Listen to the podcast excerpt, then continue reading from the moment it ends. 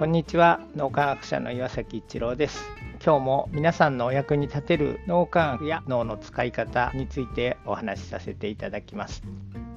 土神経に生きるとか言うと最近はあんまり流行らない言葉なのかもしれませんけど何かこう目くじら立ててちょっと邪魔をすると怒鳴られるみたいなそんな非常に怖い状態をイメージするかもしれません。何を土神経と表現するかにもよるかもしれませんが脳科学の研究からフロー状態に入って自分のしているアクティビティ活動と一体になるとまさに旗から見ると土神経に何かをしているように見えます。本人的にには非常にそのアクティビティと一つになっているので周りから見たらすごい大変なことをやってるようでも本人はすごくワクワクしながら自分がアクティビティそのものになってしまっているような感覚で物事を進めているということが起こります。フロー状態に入るとですね普通はたくさん物事を積み重ねていくとだんだん学びが深まっていくいわゆる学習曲線というのを描いて上達するということが分かってきていますけどもこのフロー状態に入ると通常の学習曲線とは違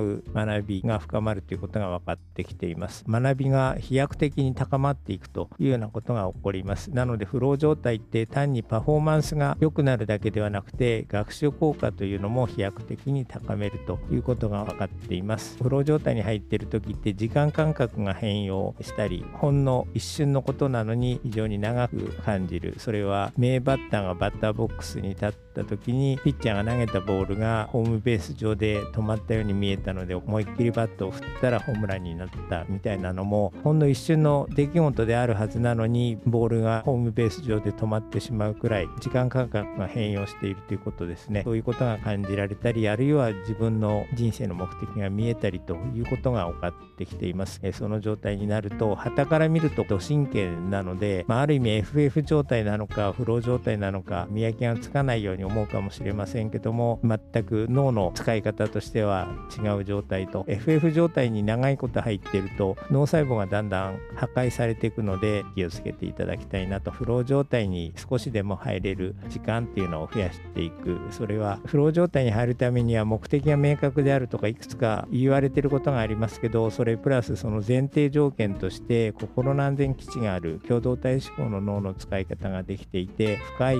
感謝の気持ちをいつも持っていたり気持ちが前向きだったりとか他の人に対しての思いやりだったり気遣いができるみたいなことができるとよりフロー状態に入りやすいということが分かってきています。大リーグエンジェルスの大谷選手がゴミ拾いをよくしている場面がテレビに出ますけどまさにあれは利他の実践だったり感謝の気持ちをすごく感じてたりっていうフロー状態に入るための前提条件心を整える状態を作っているんではないかというふうに思います。大谷選手みたいにそうやって自分の心を整えるというのがもっともっとできるようになりたいなと思います。